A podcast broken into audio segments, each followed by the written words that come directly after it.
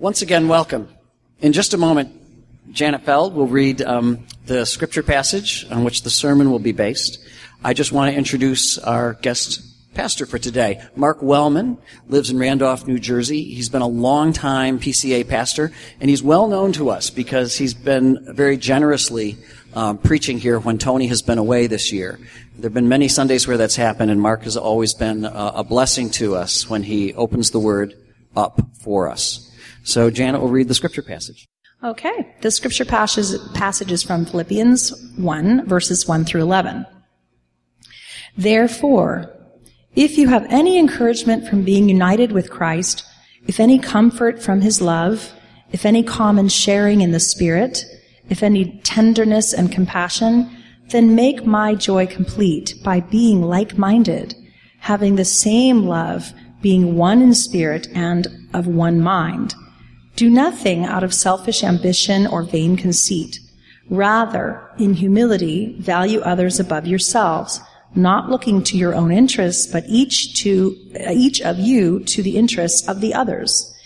In your relationships with one another, have the same mindset as Christ Jesus, who being in very nature God, did not consider equality with God something to be used to his own advantage. Rather, he made himself nothing by taking the very nature of a servant, being made in human likeness. And being found in appearance as a man, he humbled, humbled himself by becoming obedient to death, even death on a cross. Therefore, God exalted him to the highest place and gave him the name that is above every name, that at the name of Jesus every knee should bow in heaven and on earth and under the earth and every tongue acknowledge that Jesus Christ is Lord to the glory of God the Father. This is the word of our Lord. Let's pray together. Heavenly Father, I pray now that as we look at your word, you would show us the glory of our Lord Jesus Christ and what it means to follow him, what it means to believe in him, and how it is we can trust in him. We ask this in his holy name. Amen. So, couple weeks ago when I was getting ready to uh, to uh, prepare my message for this Sunday, I, I, went and checked the church calendar online, and I saw that there was a lunch after church, and so I was like, "Oh, good, there's a lunch." And then I saw that it was a missions lunch, and I thought, "Well, that that's even better." And so what I did, I, I decided to file the message I had prepared and prepare a, another message on on the topic of missions. But before I do that, let me just explain to you it's a missions fundraising lunch. That means that the purpose of the luncheon is to cover the cost of the food and support the missionary at the same time, okay? And so that means that all of you here, when you come to this lunch, you need to be prepared to uh, give as, as God has led you. And let me lead you a little bit. You know, figure basically like, like three times what you usually spend on lunch. And I know for some of you, for all of you, that's different. I mean, for some of you, a good lunch is like an extra value meal at McDonald's. And so that's like $6, so you can maybe leave $20. But for some of you, you don't even know how much you spend on lunch because they're all covered by expense accounts.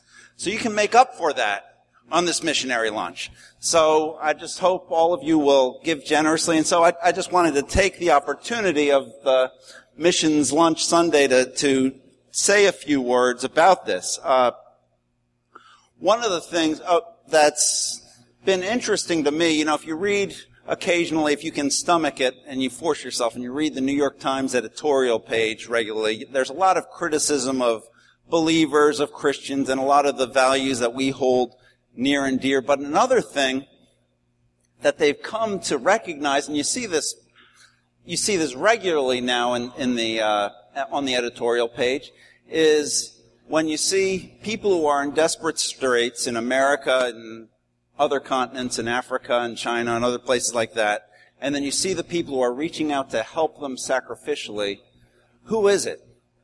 Almost without exception, it's deeply committed believers.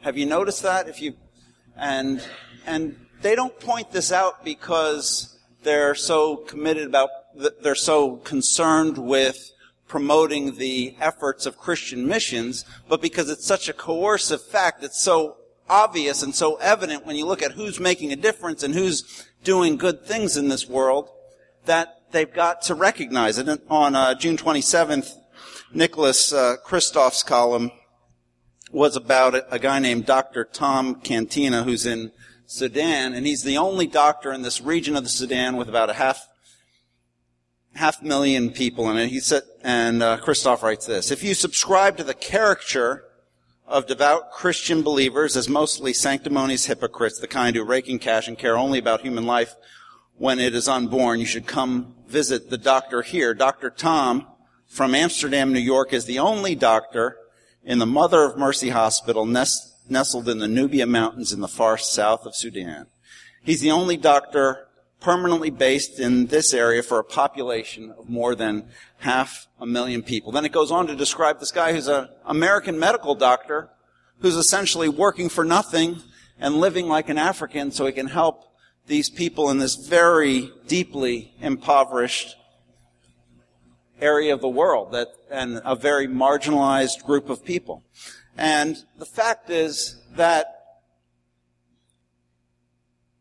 a large portion, of, a significant portion of all the good that's done in this world for the, the poorest of the poor and for the most hurting of the most hurting is done by people who are followers of our Lord Jesus Christ because there's something unique to the Christian faith that is not replicated by the other great faiths in the world and that can't be and that can't be duplicated by people without faith that drives us to serve and drives us to help. And so I want to talk about that a little bit today because you know you, you talk to virtuous secularists and they'll say yes we should help those who are in need. You, you know, in Islam and in, in, other faiths, there is this idea or this principle that you should help those in need. But for Christianity, it's not just an idea or a principle, it's the core of the structure of our faith. It's the heart of our faith because,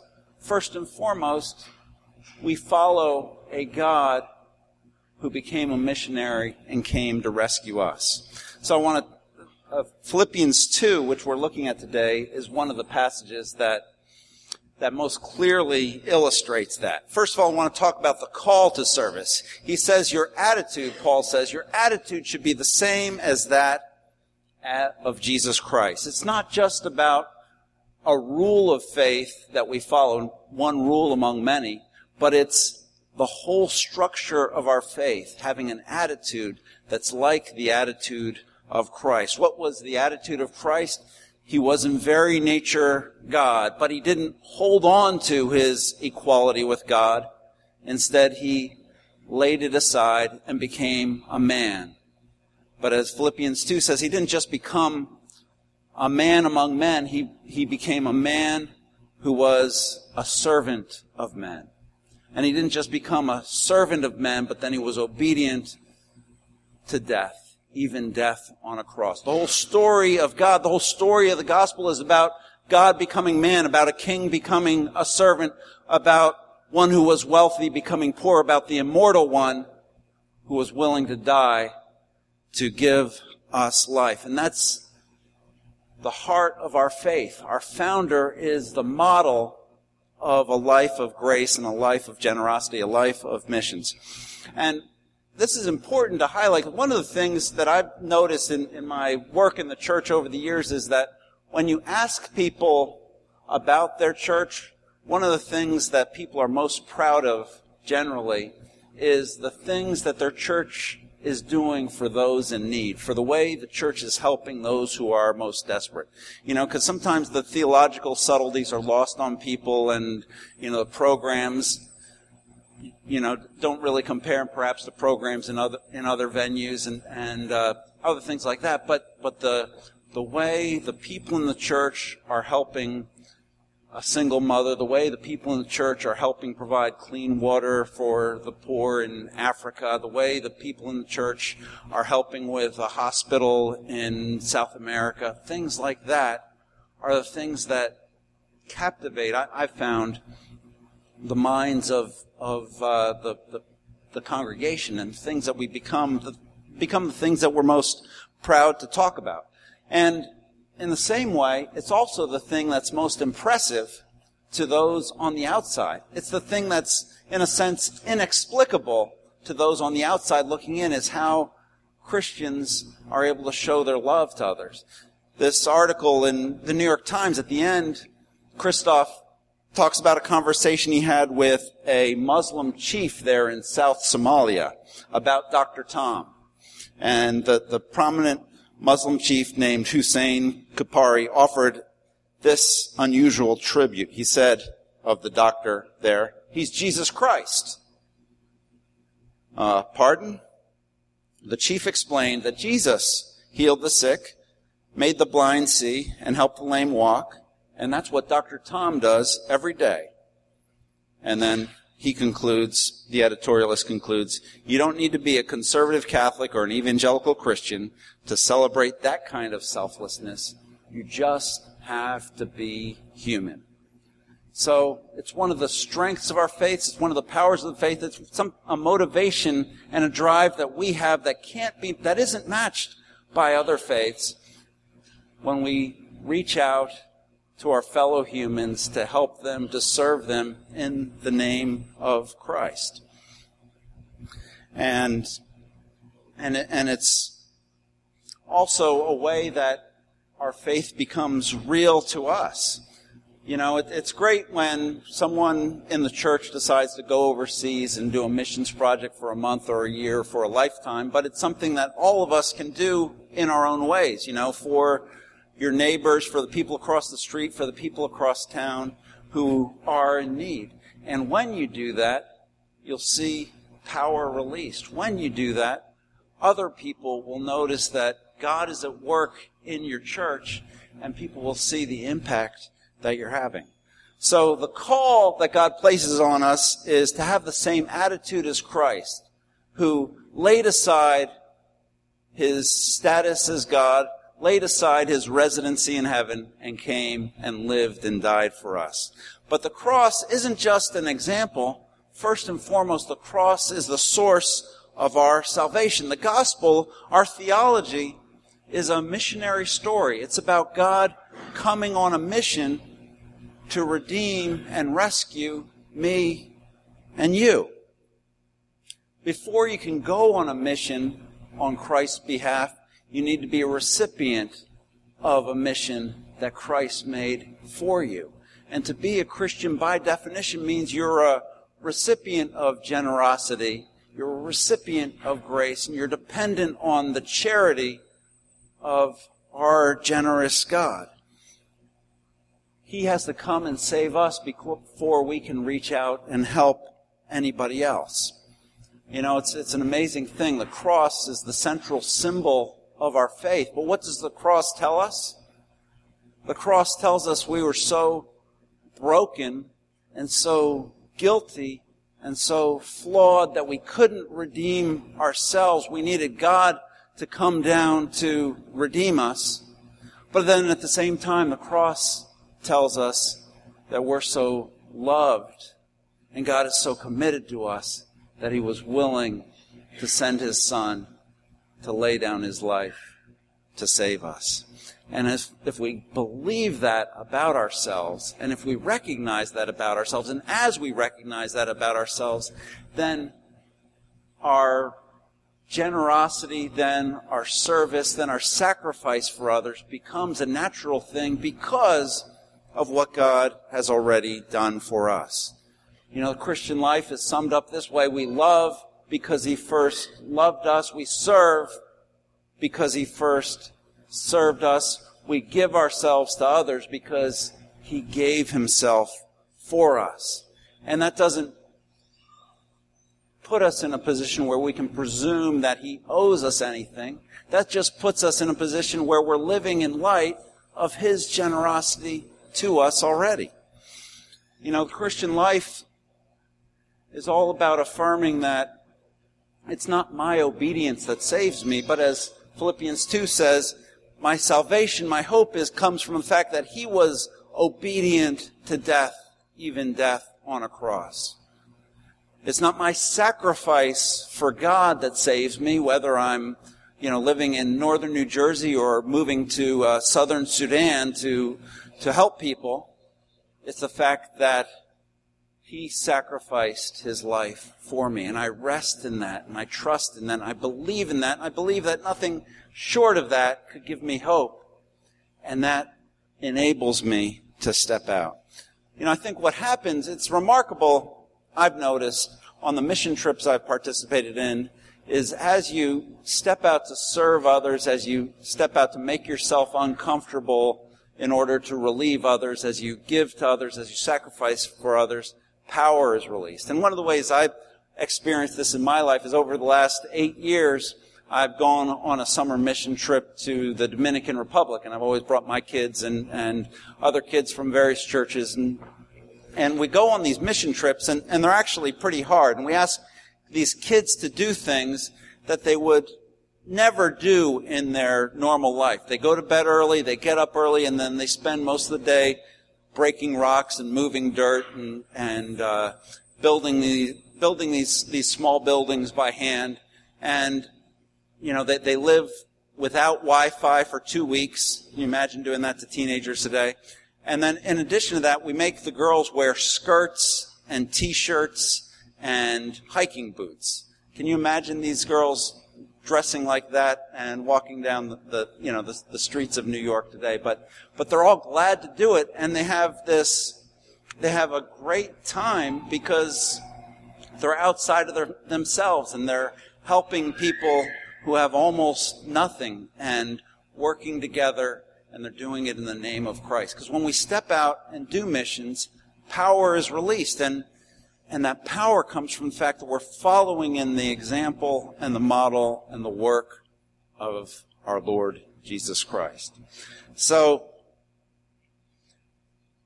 when we feel the price of giving sacrificially to support missions, when we feel the price of giving of our time to help someone in need, when we feel the price even of seeing someone from our church step out in faith, all of those things serve to remind us of the fact that our hope as Christians, our hope as believers comes from the fact that Jesus gave himself for us. Jesus left heaven and came to earth for us. Jesus sacrificed his life for us. And we receive that first, and that frees us up, frees us up to help others. But Having said that, there's one more thing that's important here in the first couple verses of uh, Philippians chapter 2, where he says, there's a condition. This isn't for everybody. Not everybody can step out and sacrifice and serve others. Not everybody's in a position yet where they're able to give of themselves for others because not everybody has yet existentially and personally and spiritually applied this to their own hearts. See, it's not enough to know this intellectually. It's not enough to know this theoretically. It's not enough to want to follow the rule. Something has to happen in your life, in your heart. The way Paul says it is, if you have any encouragement from being united with Christ, if you have any comfort from His love, any common sharing in the Spirit, and tenderness and compassion, then make my joy complete. He's saying, you need an experience of God's grace. You need an experience of God's power, a life-changing experience. So much so that you know, your life has been changed by your experience of union with Christ. The fact that you're united with Christ changes the way you see your life. So much so that your life has been transformed by the fact that you've been comforted by His love. So much so that all the earthly loves fade in significance and his love for you becomes the thing that redefines your life. So much so that you're in fellowship with the Spirit. You're filled with his Spirit and that has transformed your perspective on everything. Because here's the thing you gotta keep in mind. Doing missions is hard. And going on trips is hard and helping out the neighbor, the old lady on your street who needs a little bit of help with her home is hard, you know? Helping out, uh, kids from the inner city in a summer camp is hard. All these things are hard because you, you, you serve and you go and sometimes you wonder, does anybody really appreciate this? Is this really making a difference? Can I really manage this? Can I really handle this, this much work? Or am I just exhausting myself for nothing? And do the people I'm working with even like me? You know, you go through those things. You feel those questions. You, you struggle with those, those issues. It's all hard. And if you're doing it because you want those people to like you, if you're doing it because you want to be appreciated, if you're doing it because you need to be compensated for it, then you're going to be frustrated. Then you're going to say, this really wasn't worth it.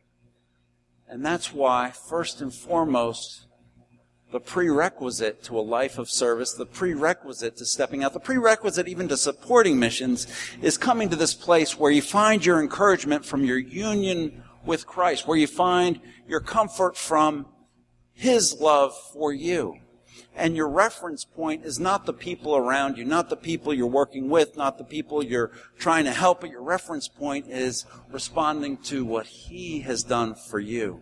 And you know that He has given you enough to make all of your sacrifices worth it. You know that He is committed enough to you and loves you enough that he, that that relationship is worth serving and worth sacrificing for. Because if you don't have that, then you can't do it. If you don't have that, then if you try to do it, it'll end up being a negative experience rather than a positive experience. But if you do have that, when it gets hard, and when you find yourself in conflict, or when you're wondering if it's worth it, or if you're wondering, you're wondering if you're appreciated, you don't look to the people around you. You look up to Him. And you're renewed in your experience of His comfort. You're renewed in your experience of His love. re- you realize what his sacrifice for you must have felt like as you're sacrificing for someone else. You realize how much his love for you must mean when you're trying to love somebody who's not really acting lovable towards you. So, missions is hard. Sacrificing is hard. Don't do it until you get to this place where you found your encouragement in him, where you found your comfort from his love, and you're in that fellowship with the Spirit.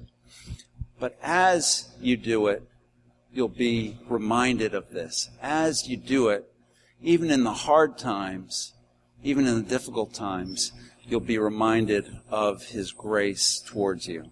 Because there's a flip side to this. You know, I, have got a friend who lives in St. Louis and, and he wanted to do something for someone else. His kids are all out of the house, so he thought he'd, he'd start tutoring inner city kids. He's a he's a an engineer, so he thought he'd he'd help some some kids in one of the after school programs with their math homework and things like that. But uh, he's a deeply committed Christian, and so you know, helping with math homework ended up help talking about life and ended up getting involved in the kid's life. And he was telling me how how involved he's getting in this this particular little boy who he's trying to help, who he thinks has a lot of potential, but a lot of things going against him. And, and I was just listening to a story, and I'm like, bro, prepare to have your heart broken. Because here you are giving, giving your time, giving your energy, giving your effort to this, to this poor kid. And, uh, you know, when you do things like that, you've just got to be ready for, for it just not to work out. And yet, he's giving himself. And that's the case of all missions. If you're not willing to let your heart be broken, if you're not willing to be disappointed, then you can't do it. But if you're doing it because Jesus' heart was broken for you, if you're doing it because you know He came to rescue you and to redeem you, then you can prepare to be, let your heart be broken. You can take a risk that all that you give is not going to be accepted, not going to be appreciated, and is going to feel like a waste. In fact, the rest of the world looks at the sacrifices that devoted Christians make, looks at the work of Christian missions and says, that is kind of a waste. I would never do that until they're like, that's amazing that a medical doctor from New York would live in Sudan and serve these people who are never going to be able to pay him and never going to be able to do anything for him. Because, see, for all the reasons it's not worth it, are all the reasons that it's ultimately worth it because through that, we're reminded of the sacrifice of Christ for us. See, helping others, serving others, sacrificing for others, giving to others, going to share the gospel with others is not something we do for them. It's something we do ultimately because of all that Jesus has done for us. And especially in the difficulties, especially in the challenges, especially in the midst of pain and loss, we're driven back to the grace of Christ. And we're reminded, He loved me so that I can love others. He was a king who became a servant so I can serve others. He sacrificed His life for me.